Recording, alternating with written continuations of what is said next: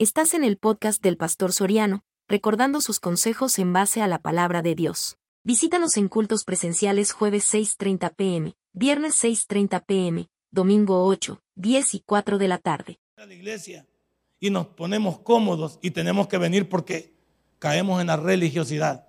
Y es que si no voy me va a castigar de Dios. Y es que si no voy el pastor se va a fijar y como es bien metido y siempre lo saca uno que no viene. Y es que si no voy y, tengo un negocio y hoy quiero ir el domingo porque quiero dedicárselo a Dios, solo este día. Solo este día. ¿Cuánto hemos venido a Dios y hemos tomado a Dios a la ligera? Y hemos caído en la religiosidad. Así son los católicos, que me perdonen. Ellos van a la iglesia, pero son religiosos. Les gusta, tienen sus fechas, pero Dios no tiene fecha para que lo adoremos. El Dios nuestro es un Dios de todos los días. Entonces yo te pregunto, cuidado con cómo vives para Dios. Saúl, ya sabemos, si has leído la historia y sabes que te puedo dictar el contexto de antes del 10, Saúl no fue un hombre que eligió Dios, fue un hombre que el pueblo pidió y que el pueblo eligió. Vamos por partes. Saúl no fue un rey puesto por Dios. Fue un rey pedido por el pueblo en capricho de que los demás pueblos tenían rey. Y eso lo puedes leer tú en el contexto, si no has leído la Biblia. Entonces desde ahí comienza un desorden, porque el pueblo quería un rey como los demás pueblos. Entonces quería vivir como los demás pueblos. Quería hacer lo que otros otros pueblos hacían. Entonces, vamos a, en sintonía. Como nosotros, ¿va? Podemos venir a la iglesia porque, porque no, nos mandan. Es que la esposa dice, vamos a la iglesia, viejo. Ah, vamos, pues ahí ya no viene tranquilo, ya viene regañadita. El, el, el, esposo es más sensible dice, vamos, vieja, a la iglesia. ¿Y qué no nos iba a sacar hoy al mar, pues? Vamos a ir temprano, pero después nos, nos llevas al mar. Ya la señora ya, ya viene por compromiso. A los hijos también, al ver nuestro decano, también hay que rogarlo. Vamos, hijos. No, no quiero ir, papá. Me va a caer bien el partido del Barcelona. Me va a caer bien el partido del Real Madrid. Ah, me voy a caer viendo muñequito. Acuérdate que toda la semana estoy estudiando y me puedo volver loco si no, no tengo un, un reflejo. No, si loco ya está el bicho. Pero de todos modos, ¿cuántos, ¿cuántos hoy estamos aquí porque posiblemente no hemos tenido el compromiso sincero de decir, bueno, yo voy a seguir a Dios? Saúl, Saúl fue un hombre que a pesar de que Dios no tenía nada que ver en su elección, el pueblo lo pidió, aunque Pidió que lo ordenaran porque eh, Dios tiene una situación. Dios siempre nos da. O, te dejas dirigir por Él o haces tu voluntad. Y Dios lo va a permitir en las dos cosas. Aquí lo va a permitir que tengan un rey que no se merecían para que ese rey se paseara en ellos. Pero si hubieran pedido un rey y se hubieran sometido a la voluntad de Dios, otra cosa les hubiera ido. ¿Cómo está tu vida en esta en esta mañana? ¿Tú estás pidiendo lo que tú quieres o realmente estás pidiendo lo que le agrada a Dios? Son dos cosas diferentes. La Biblia dice que algunos no recibimos porque pedimos mal. Y algunas veces Dios nos va a dar lo que pedimos, ya dije, como Saúl. Nos va a dar, pero para nuestra propia reducción, nuestra propia destrucción. Entonces, ¿cómo estás viviendo tu vida delante de Dios? ¿A la ligera? Algunos estamos viviendo muy a la ligera porque todas las semanas somos paganos muy mal hablados, muy desordenados, somos también muy truanes, somos también muy, muy mal pensados, somos infieles. Algunos no somos infieles porque nos hayamos acostado con una mujer, no, ya la estamos deseando, ya la tenemos en bandeja. Lo que pasa es que la mujer no se ha dejado o todavía no le hemos hablado. Pero algunos ya somos infieles con la mente. ¿Cómo, cómo has tratado tu vida esta semana? ¿Cómo has tratado tu cristianismo esta semana? ¿Qué ha dicho la gente de nosotros esta semana? ¿No te das cuenta que el título tiene que ver? Enseñanzas de cómo no vivir. ¿De qué sirve que hayamos venido al culto aquí si la semana le dimos pirota al diablo? Yo te quiero llamar la atención, porque ahí es religiosidad. ¿Has venido a pedirle perdón a Dios por toda la semana para seguirte portando mal la siguiente? ¿Vas a seguir con tu vida que has tenido y porque crees que no te pasa nada, crees que Dios está de acuerdo con tu estilo de vida. Te tengo noticias. Dios tarda pero nunca olvida. Y temprano más que tarde recibiremos lo que merecemos. ¿Cómo, cómo estamos viviendo? Y esto no es que, que, yo lo esté, que yo lo esté torturando, no. Es un llamado de atención. La gente, ya dijimos, alrededor del mundo está aburrida de creyentes que no damos el ancho a la hora de actuar en el mundo. La gente está aburrida de tratar con personas que andan una Biblia, pero son peores que ellos. La verdad, algunos somos peores que ellos. Y me incluyo como pastor. Algunos somos peores que ellos. Y ellos tienen razón al criticarnos. ¿Y sabe qué nos dicen? Por lo menos yo no voy a la iglesia. Por lo menos yo no ando una Biblia. Por lo menos yo no digo que soy servidor. Por lo menos yo no me digo, yo no digo que soy 100% taber. Tiene razón. Porque la gente está defraudada de personas que caminamos por este mundo con una Biblia o con un letrero de cristiano, pero no se nos nota. Y yo hago el llamado en el trabajo, en la calle, en la comunidad. ¿Qué música escuchamos en el carro? Y se sube alguien y tú dices que eres cristiano. Y como esa, esa es la de moda, la de moda es hoy que hasta los pastores andan música del mundo. Yo he oído pastores que andan salsa. Sí, la andan. Sí, la andan. No, no, nadie me lo ha contado. Y a ellos les parece normal. Si andan música de que la viejita de Leodán, que como todos ya están viejitos también va, andan la de Leodán. Algunos andan las de eh, las del carro rojo, ¿cómo se llama la que canta el carro rojo? Ah, no quieren decir porque le puede caer encima, va. Las de los tigres del norte. ¿eh? Sí, las andan. Y uno, y uno, y uno se sube y piensa, y, hasta piensa que se equivocó de carro. Y no la quitan, pues. No la quitan. Se sienten bien. Yo también no voy a decir nada porque no. Pero la verdad digo, ¿y, qué onda aquí? ¿Y en qué andamos, pues? Unos que se le llaman de muy espirituales, pero cabal, entra a sus carros y la música que están escuchando no es música cristiana. Pero dicen que son muy espirituales y hasta me dicen que tienen visiones de Dios. Yo pienso que son marihuanadas esas porque no creo, pues sí, porque si me, cuando me subo al carro está esa música, no me digas que anda, que anda volando el, el siervo. Así es. Y, uno se decepciona. Ahora, hay algunos que en lugar de evitar eso lo copiamos. Entonces, como parece que el pastor, me voy a poner un ejemplo para que usted tome el suyo, parece que como el pastor lo hace, entonces a mí no me va a pasar nada también. Yo lo retomo y también lo hago. Así pasa contigo. Te unes a otro creyente que no está bien parado y como él lo hace, dice, ¿y por qué no puedo hacerlo yo? Si mira este cómo está. Y tiene razón usted pero no sabe que cada vida es individual. Ese es el problema. Yo no estoy hablando aquí farsas. Lo que usted habla en su, en su trabajo. ¿Cómo habla? ¿Usted todavía cuenta chistes rojos en su trabajo? No los cuenta, pero los celebra.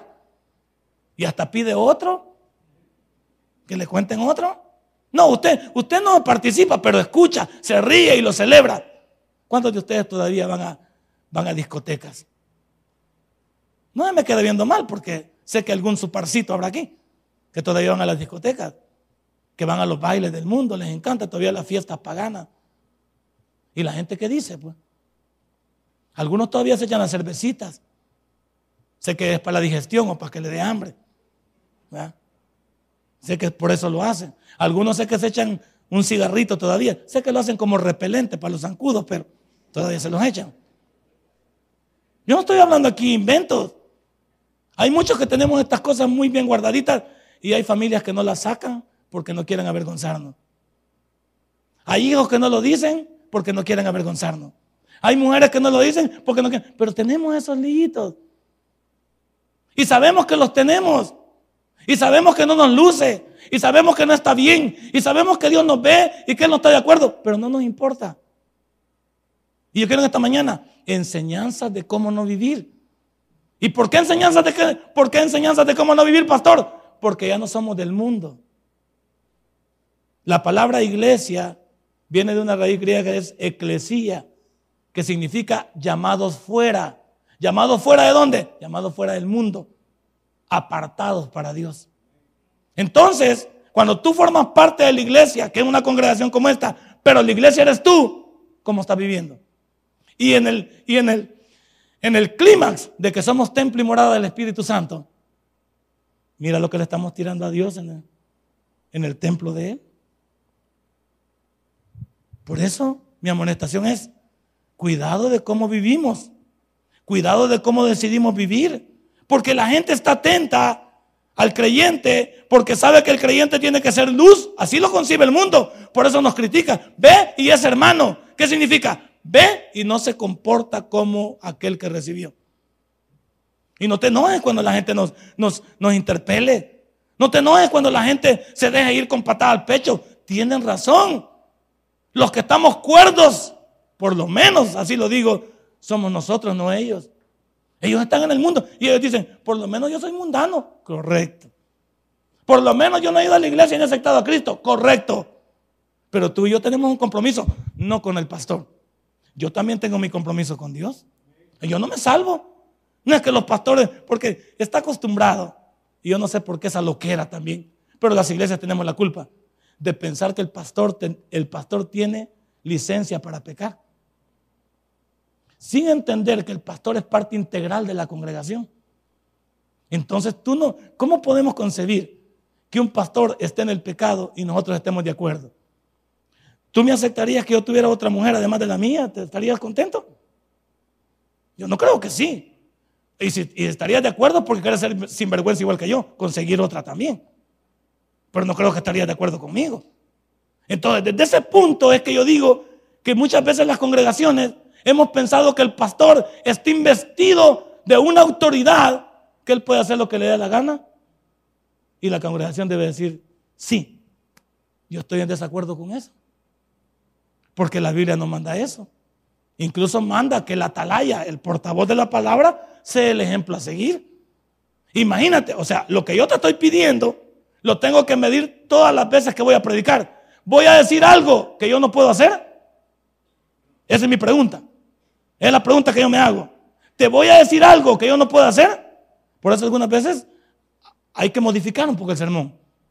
Porque estamos metidos en un lío. Entonces mejor cambiamos y después hablamos.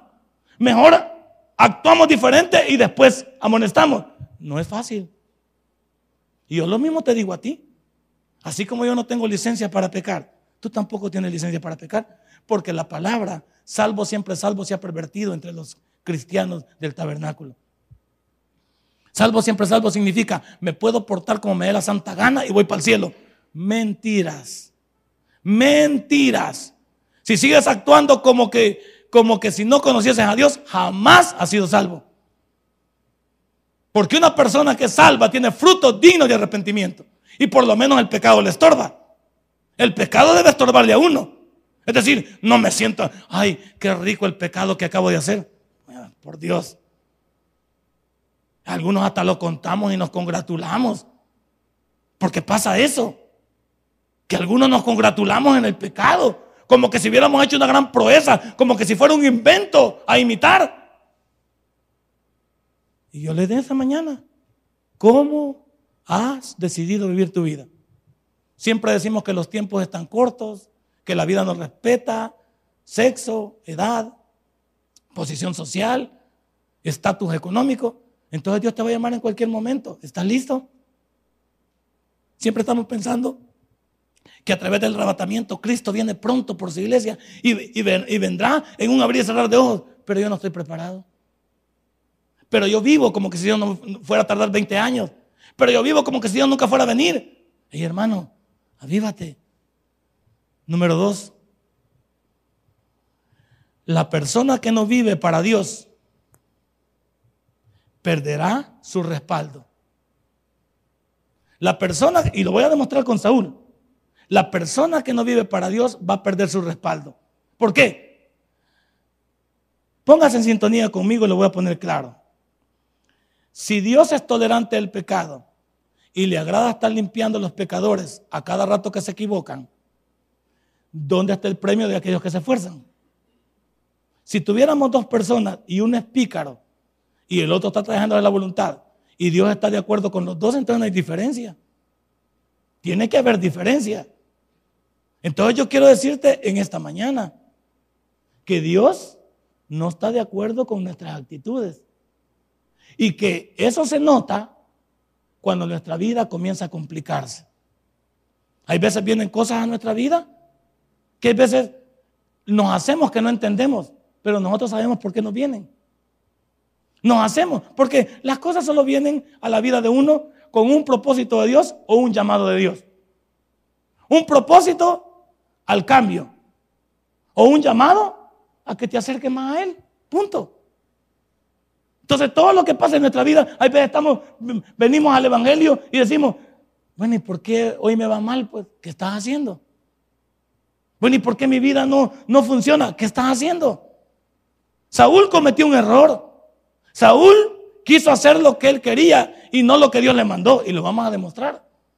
Vamos a demostrar que él hizo lo que él quiso, no lo que Dios le mandó. Y en esta mañana yo te quiero preguntar y me quiero preguntar a mí mismo. ¿Estamos viviendo lejos de Dios y por eso Él se ha apartado de nosotros? Porque si decimos que cuando pecamos, contristamos al Espíritu Santo, contristar significa que Él se aparta de nosotros momentáneamente porque no puede con nuestro estilo de vida. Entonces seguimos en sintonía. ¿Cuántos de nosotros estamos viendo que no damos una en el Evangelio? Veníamos bien, caminábamos bien y de repente todo se comenzó a complicar. ¿Por qué? Porque hemos comenzado a perder la relación con Dios. Hemos, hemos, comenzado a perder el respaldo de Dios. Hemos comenzado a menguar. Y ahí es donde le echamos la culpa a Dios que no funciona. Le echamos la culpa a Dios que, que no, nos, no nos oye. Le echamos la culpa a Dios que no nos bendice. No. ¿Por qué no vienen esas bendiciones? Si todas las bendiciones tienen una condicional. Lo único gratis en la Biblia es la salvación. Lo demás nos lo ganamos. Lo demás nos lo ganamos. En tercer lugar, para cerrar mi introducción, Cuidado con lo que Dios no pide. Y cuidado también con aquello que Dios sí te pide. Porque el pueblo, ya lo dijimos, quisieron vivir como los demás e imitar a los demás. Y Dios les dijo, no es por ahí, al, punto que retomando el contexto, Samuel se puso a llorar. Le dijo, Señor, ¿qué pasa pues con este pueblo? Señor, ¿y por qué? Y Señor, ¿y qué he hecho? Y ahí es donde Dios interviene con Samuel y dice, cállate y quédate tranquilo. No es con vos el problema. Ellos han decidido llevarme la contraria a mí. Así es que salite del mapa y vas a hacer lo que yo te diga. Pero enténdeme bien, no es contigo, es conmigo. Samuel, en el contexto, pensó y dijo, ¿en qué la he regado? ¿Qué hice mal? Y él era el profeta, tenía, tenía las tres características, profeta, rey y sacerdote, que es lo único que, ha imitado a Jesucristo. Él hacía todo y por eso se, se, decepcionó tanto y dijo, ¿qué hice? Y Dios tiene que terminar, no has hecho nada. El pueblo ha decidido que quiere un rey, entonces no es contigo, es conmigo. En las familias, Dios posiblemente trata con uno de nosotros y nos está haciendo un llamado. Y nos está diciendo que no perjudiquemos a los demás. Y pongámonos a entender qué es lo que Dios me está pidiendo que yo no quiero hacer. Y qué es lo que yo quiero hacer que Dios no me pide. Porque a veces no. Pongamos el ejemplo más claro para entender este panorama. Porque algunos los veo que todavía quedan serios. Veamos las ofrendas de Caín y Abel. Caín trajo lo que él quiso. Abel trajo lo que Dios había pedido. Si las ofrendas no, lo que él traía, traía lo del campo. Pero Dios no había pedido eso. ¿Quiénes eran los encargados de poder enseñar a Caín y a Abel a traer lo que Dios pedía? Los padres. Por eso no sabemos quién se equivocó. Si fue renuente Caín en abierta rebelión contra Dios o Adán y Eva no le enseñaron a su hijo a traer lo que Dios pedía. Esta mañana lo mismo digo yo. ¿Cuántos aquí? No lo ponga, por favor. No lo ponga. Gracias, muy amable. No lo ponga. ¿Cuántos aquí no, no, no, no aterrizamos. Que hay algo en la familia que está distorsionando posiblemente que la bendición llegue. Porque algunas veces no estoy comprometido solo yo, si tenemos un núcleo, está mi esposa, están mis hijos. ¿Cómo vivimos hoy también familias que viven con hijos cristianos, entre comillas, pero son más paganos? Hay veces, fíjate que solo usted viene a la iglesia y sus hijos no vienen porque usted los deja a la buena de Dios a ellos. Bichos que van para el mundo, que van para cualquier lado, menos para la iglesia. Ah, pero usted que me dice, estoy orando por mi hijo, no tráigalo. Y especialmente cuando su hijo ya no va a poder retenerlo. Porque si su hijo ya salir de su casa, ya salió de sus manos. Y él va a poder hacer su vida. Entonces hay familias que no nos enfocamos en lo que Dios nos pide y en lo que no nos ha pedido. Hay veces le decimos a Dios lo que Él no quiere. Porque nosotros queremos ofrecer lo que nosotros queremos. Y Saúl hizo lo mismo. Saúl pensó que podía darle a Dios. Cuando él lo manda a reprimir a Malek y a que lo aniquile completamente, él le perdona la vida al rey y, le, trae todo el ganado y agarra todo lo bueno. Y Dios le dijo, no te traigas nada. No quiero nada de Amalek. Es un pueblo maldito para mí porque se les atravesó a ustedes cuando venían camino de, Egipto en el desierto. Ellos los atacaron en la retaguardia. Amalek es un pueblo que yo lo tengo que aniquilar y tú me vas a ayudar a ello. Pero Saúl dijo, no, yo voy a perdonar la vida al rey y, me voy a congraciar con Dios trayéndole ofrenda. Pero esa ofrenda era una ofrenda que Dios no quería. ¿Cuántos después del pecado le traemos algo a Dios pensando que con eso vamos a compensar nuestra vida? No invente. No invente. Dios no se mueve así. Dios no se mueve con cohecho. Pues sí, aquí te doy. No. Y ahí muere. No. Se supone que cada uno de nosotros debemos de entender qué es lo que Dios nos pide. Y aquí comienza mi sermón. Comencemos con los cuatro puntos rápidamente. Número uno, comencemos con la juventud de Saúl. La juventud de Saúl está descrita en el capítulo 9 de 1 Samuel. Y para aquellos que lo han leído, se darán cuenta que Samuel no había otro como él, de acuerdo a Samuel 9.2. Ahí usted lo va viendo, no lo vamos a leer ahorita, pero yo entiendo que usted lo va leyendo conmigo y, y me va entendiendo. Samuel, perdón, Saúl, cuando fue elegido, dice la Biblia que no había otro como él, dotado físicamente. Era hermoso. No había otro de la estatura de él, tipo Goche, pero solo que tiene que bajar un poquito libre, pero está más o así, la estatura. Alto, guapo. No había otro igual que él. O sea, que cuando Dios también sabe qué es lo que puede ser de utilidad si, si se quiere dejar utilizar. Y yo te pregunto en esta mañana, si Saúl tenía estas características, cuando Dios lo eligió, sofocado por el pueblo, él tenía ciertas características que Dios necesitaba para guiar a Israel. ¿Qué te ha dado a ti para que tú vengas a esta iglesia? Aquí ha dotado a los músicos, vaya unos para que toquen el piano, otros para que toquen la guitarra, a otros para cantantes, a otros para acomodadores, a otros para, ¿qué? Consejeros, a otros de piedra de tropiezo, bueno, de, diferentes situaciones. ¿De qué lo ha dotado Dios a usted para que le sirva en su obra? Porque todos tenemos algo aquí que es bueno para Él. Pero mire cómo es la cosa. Todo lo bueno que tenemos nosotros, al mundo se lo dimos en ganancia. Y cuando venimos a las iglesias no le damos nada a Dios porque nos volvemos cursis. Este hombre, cuando comenzó a ser rey de Israel, no había uno como él. Usted cuando vino al Evangelio también dijo lo mismo. Aquí hay algo que yo pueda hacer para mi Dios que Él me ha regalado. ¿Cuántos aquí tienen profesiones? Y sus profesiones pueden ser útiles para la obra en alguna necesidad, pero nunca lo han dicho. Por eso si puedo tirarle flores a relajeño es eso. Relajeño vino y se identificó como doctor y me dijo en qué le puedo servir. Y le digo, yo quiero levantar una serie de preguntas al doctor. Y luego me dice él, también le puedo ayudar a unas brigadas médicas. Él. También podemos hacer Mateo 8:14. Él. No lo tuve que andar este, camine, pegándole fue atrás para que caminara.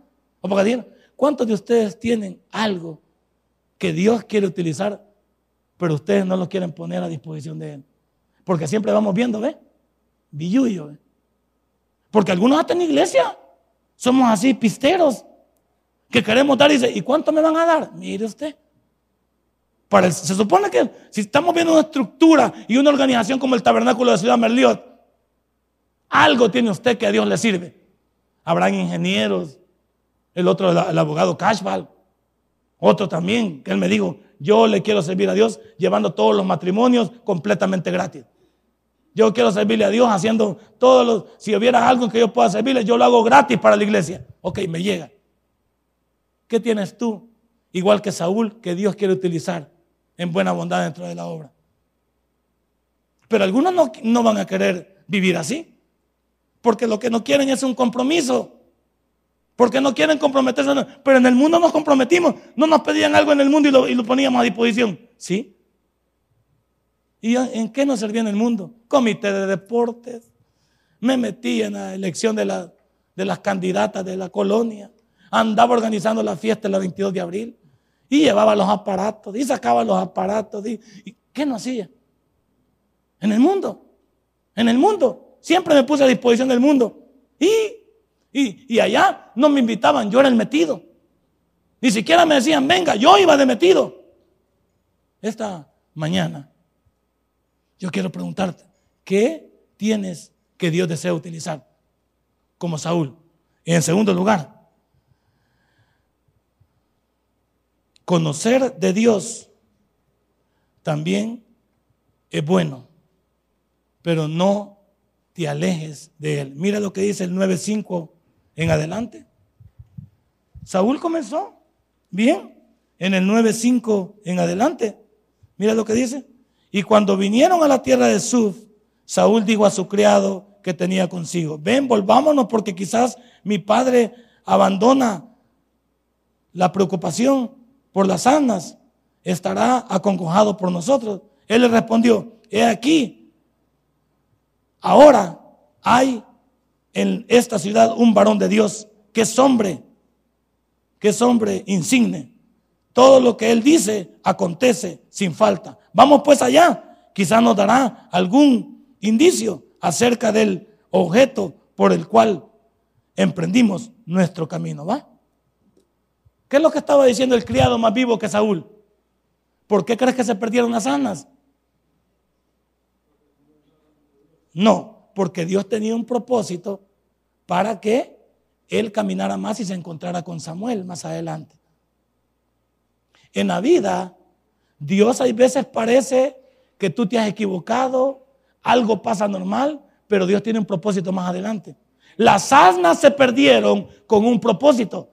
Se perdieron para que Saúl caminara de más y el criado estuviera listo a decirle, estamos cerca de un hombre que habla de Dios y que él nos puede decir qué está pasando en nuestra vida, qué acontece con esta situación. Hay muchos de nosotros que igual que en esta iglesia, Dios quiere utilizarnos a todos los que nos paramos aquí para hablarte de Dios, para decirte cosas que benefician tu vida espiritual y tu vida familiar, pero no quieres escucharlo. Y este por lo menos, si sigues leyendo hasta el versículo número 10 u 11, fue susceptible decir, vámonos pues, le dijo a Saúl. Pero tenemos un problema, le dijo Saúl, no tenemos que darle al siervo de Dios porque siempre se le llevaba un presente. No te preocupes, aquí tengo un ciclo, le dijo él. Pero vamos, sin saber que cuando se encontraba con Samuel, iba a encontrar la bendición de ser rey de Israel. O sea, Dios cuando te lleva por diferentes etapas de tu vida, la está preparando para darte lo que te mereces. El problema de Saúl es que no va a cuidar lo que Dios le ha dado. Igual que nosotros, ¿a cuánto Dios nos ha bendecido? Y aquí tengo que decir algo.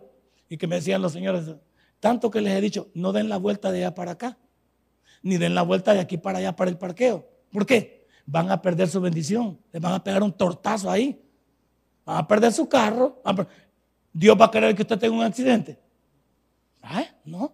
¿Y para qué le ha dado ese carrito a Dios? Para su familia, para usted, para que lo goce, para que lleve, lo traiga, pero no para que ocasione un accidente. Y es Dios el culpable. Él está de tránsito ahí dando vía, el Señor. No es usted.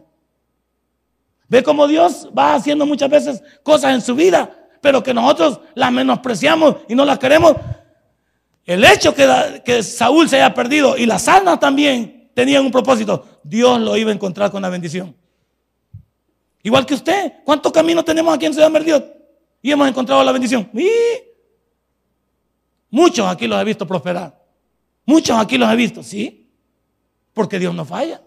En tercer lugar, de esta, la bendición llegó. Y la pregunta es, ¿y ahora qué? Del versículo 15 al 27 del capítulo 9, Saúl se encuentra con, con Samuel. Y Samuel inmediatamente le pregunta de qué familia es.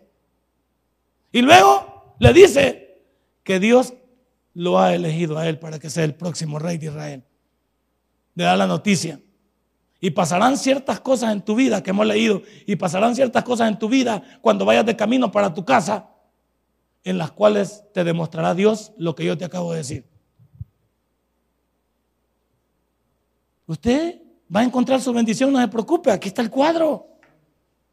Dios tiene un propósito para usted y la bendición va a llegar. El problema es que muchos somos desesperados.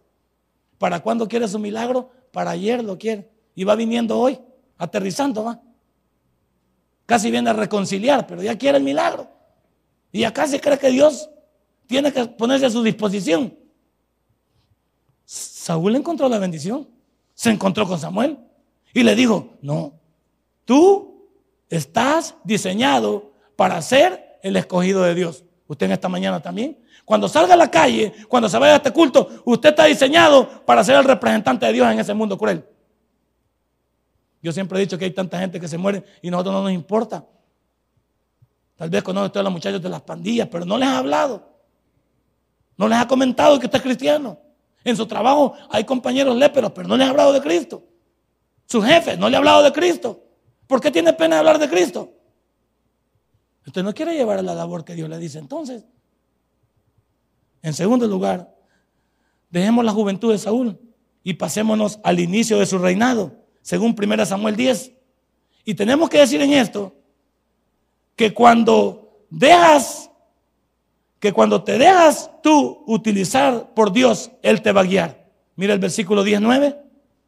El versículo 19 de 1 de Samuel. Si tú te dejas guiar por Dios, Él quiere. Y, Saúl, en principio, parece que así fue. Aconteció luego que al volver en la espalda para apartarse de Samuel, le mudó Dios su corazón.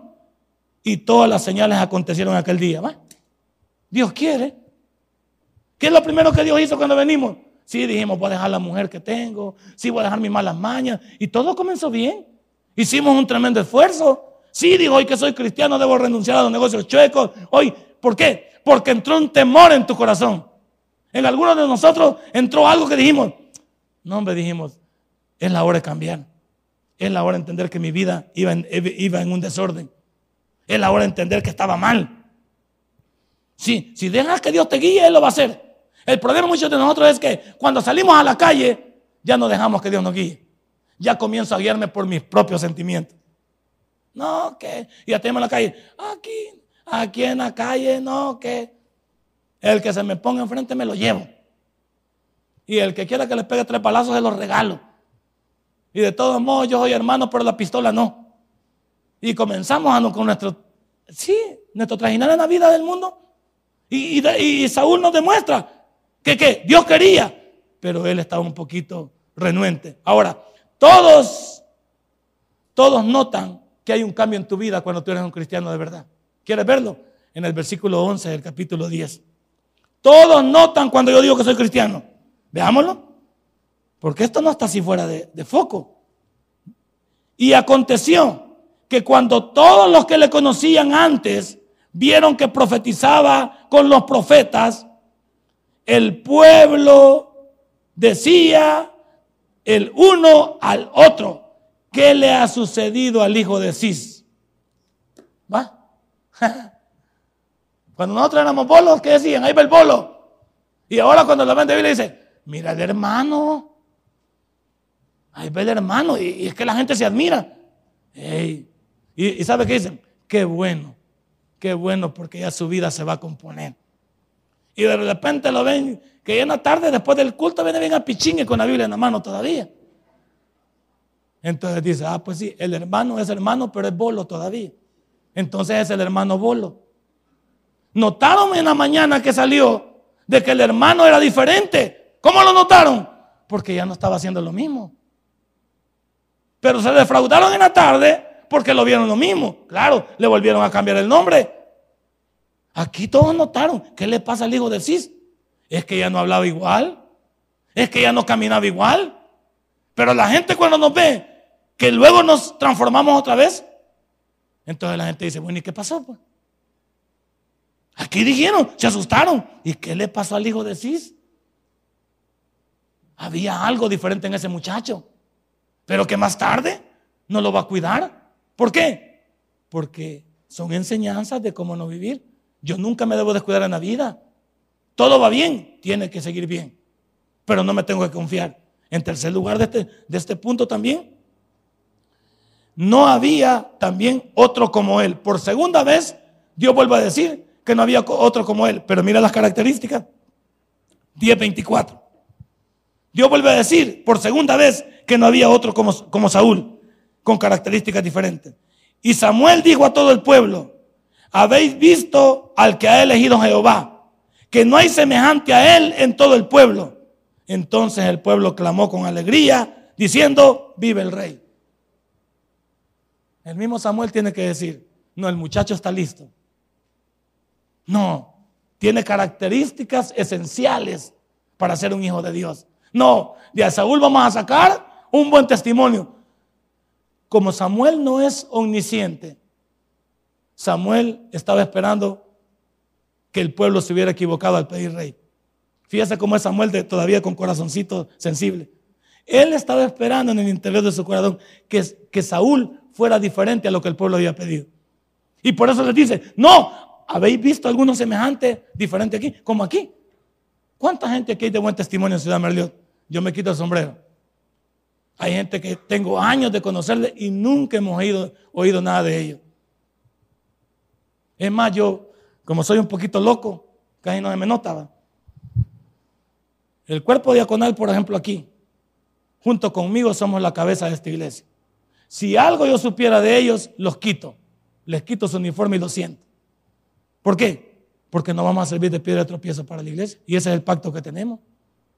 Si el diaconado no el ancho, por, por supuesto, yo soy la cabeza del diaconado. Si no damos el ancho, entonces quitémonos y sentémonos. Y tengo que decir que ninguno de ellos, gracias a Dios, y algunos que se han quitado el uniforme, ellos se lo quitaron. En el pasado. Sus razones tendrán.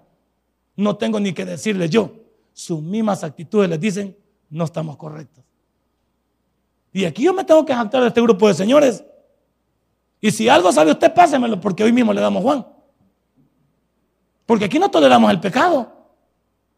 No lo voy a tolerar, no lo tolero yo ni para mí, ni quiero tolerarlo para nadie. Y no es que me crea Dios, simplemente digo que tenemos que hacer una imagen. Aquí dice que no había otro como Él. Aquí hay gente que no hay. Hay personas que a mí me, me dejan con su vida. No, son tremendos. Tremendos hijos de Dios. Pero hay algunos que sí dejamos mucho que decir que andamos de boca en boca, que hasta por teléfono me llaman. Ahí se congrega fulano de tal. Le digo yo, ¿y cómo es él? Porque así le digo, ¿y cómo es él? Y ya me lo describen. Eh, pues creo que sí. Le podría contar algo de ese hermano. Y le digo, dígalo, pues si algo sirve para guardarlo, dígalo. ¿Por qué la gente se atreve a llamar? Porque nos conoce, que somos cristianos y que nos estamos dando el ancho. Y es problema de la gente. No, el problema es escucharlo y no decirles nada hasta que las mismas personas decidan enfrentarse con Dios. En el inicio de su reinado, Saúl era totalmente diferente. ¿Cuánto, ¿Cuándo comenzó el extravío de, Saúl? En el capítulo 13 al, al capítulo 18. Y si yo quiero parafrasear y contextuar el extravío de Saúl entre el 13 y el capítulo 18, diré que primero fue un desobediente en el capítulo 15. En el capítulo 15 usted ve la desobediencia neta de este señor cuando desobedece a Dios en lo que lo dijo de Amalek. Ahí él le dice, ahí en el, versículo, después Samuel dijo a Saúl, Jehová me envió a que te ungiere sobre su pueblo. Ahora pues está atento a las palabras de Jehová. Así ha dicho Jehová a los ejércitos.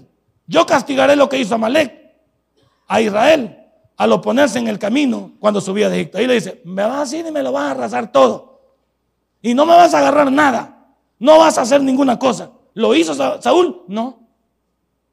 No, como nosotros. No, yo creo que Dios no puede ser así. No, y yo creo que el pastor es alcanzativo. No, es que yo creo que la Biblia no quiere decir eso. Entonces, ¿qué? Porque cuando hay intérpretes diabólicos, así somos. No, es que el pastor se...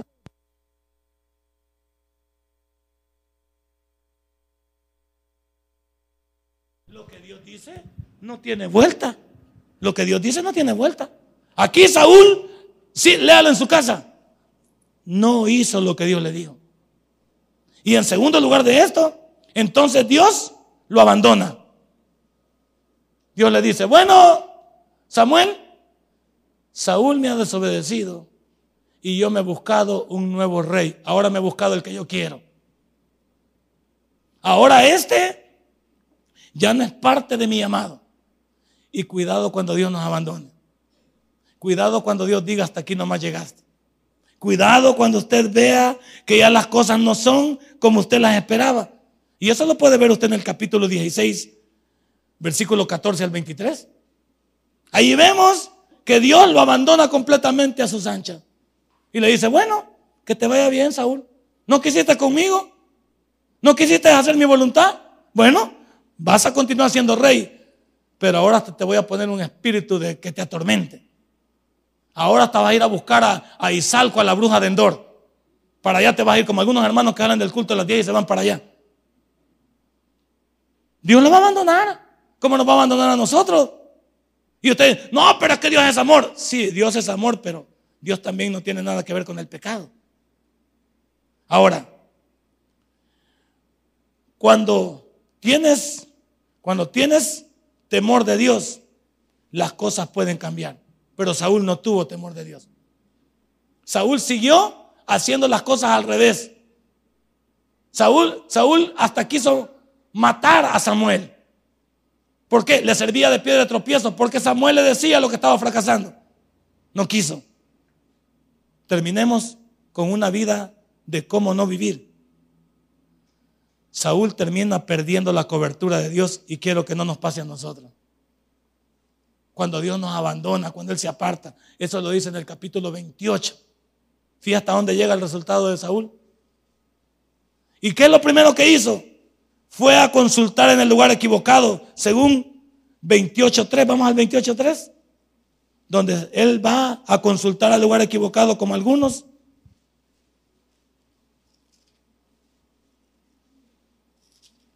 Primera Samuel 28.3. ¿Lo tiene?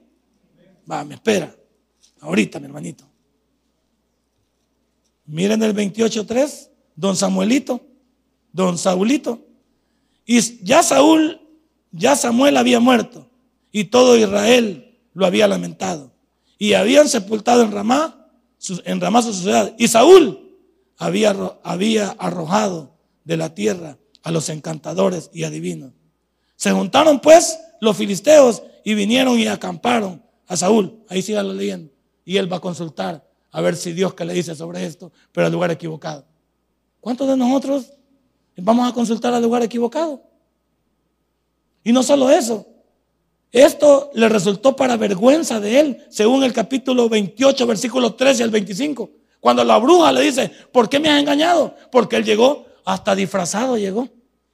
Como algunos hermanos que se van con cachucha, lentes negros, y se, se cambian porque no les gusta que los, que los vayan a controlar quiénes son. Este también llegó transformado a la bruja de Endor y le pidió que llamara a Samuel. Y cuando Samuel vino, no fue producto de que la bruja tuviera poder. Dios lo permitió para vergüenza de Saúl. Y por eso la vergüenza es Cuando la bruja le dice, ¿y por qué me engañaste? Me hubieras dicho que tú eres el rey de Israel. ¿Y por qué tienes que venir donde mí si tú tienes un Dios más grande? Por favor, no permitamos que Dios te descubra en vergüenza. Porque cada uno de nosotros debemos entender que si nuestra vida no está en sintonía con Dios, seremos avergonzados. Por eso mucha gente no resistimos el Evangelio y nos vamos de nuevamente al mundo. Nos vamos al mundo porque es que no podemos. ¿Y por qué no podemos? Porque no queremos. Esta mañana yo les he querido enunciar que en el formato de vida de un cristiano debemos decidir vivir para Dios desde el inicio de nuestra vida. David, perdón, Saúl comenzó bien como todos en la Biblia y como todos en la vida. Todos cuando comenzamos un proyecto comenzamos bien. ¿Por qué nos extraviamos en el camino? ¿Por qué hacemos lo que queremos? Porque comenzamos a vivir como nosotros decimos y no como Dios dice. Esta mañana, que tenga una excelente semana usted al lado de Dios y que Dios me lo pueda guiar a usted y me lo pueda iluminar para no cometer errores esta semana que nos pueden costar caro. Porque los errores que cometo no solo me perjudican a mí, perjudican a mi esposa, a mis hijos, mi negocio, mi trabajo. Y ahí va la cadena. Esta mañana usted decide. Dios solamente quiere que le ponga atención a Él. Y si lo que hemos predicado le ha servido, que Dios lo bendiga. Si no le ha servido, simplemente deséchelo. Denle un fuerte aplauso a nuestro Dios. Padre y buen Dios, gracias te doy esta mañana. Porque... Si este mensaje ha impactado tu vida, puedes visitarnos y también puedes buscarnos en Facebook como Tabernáculo Ciudad Merliot. Sigue con nosotros con el siguiente podcast.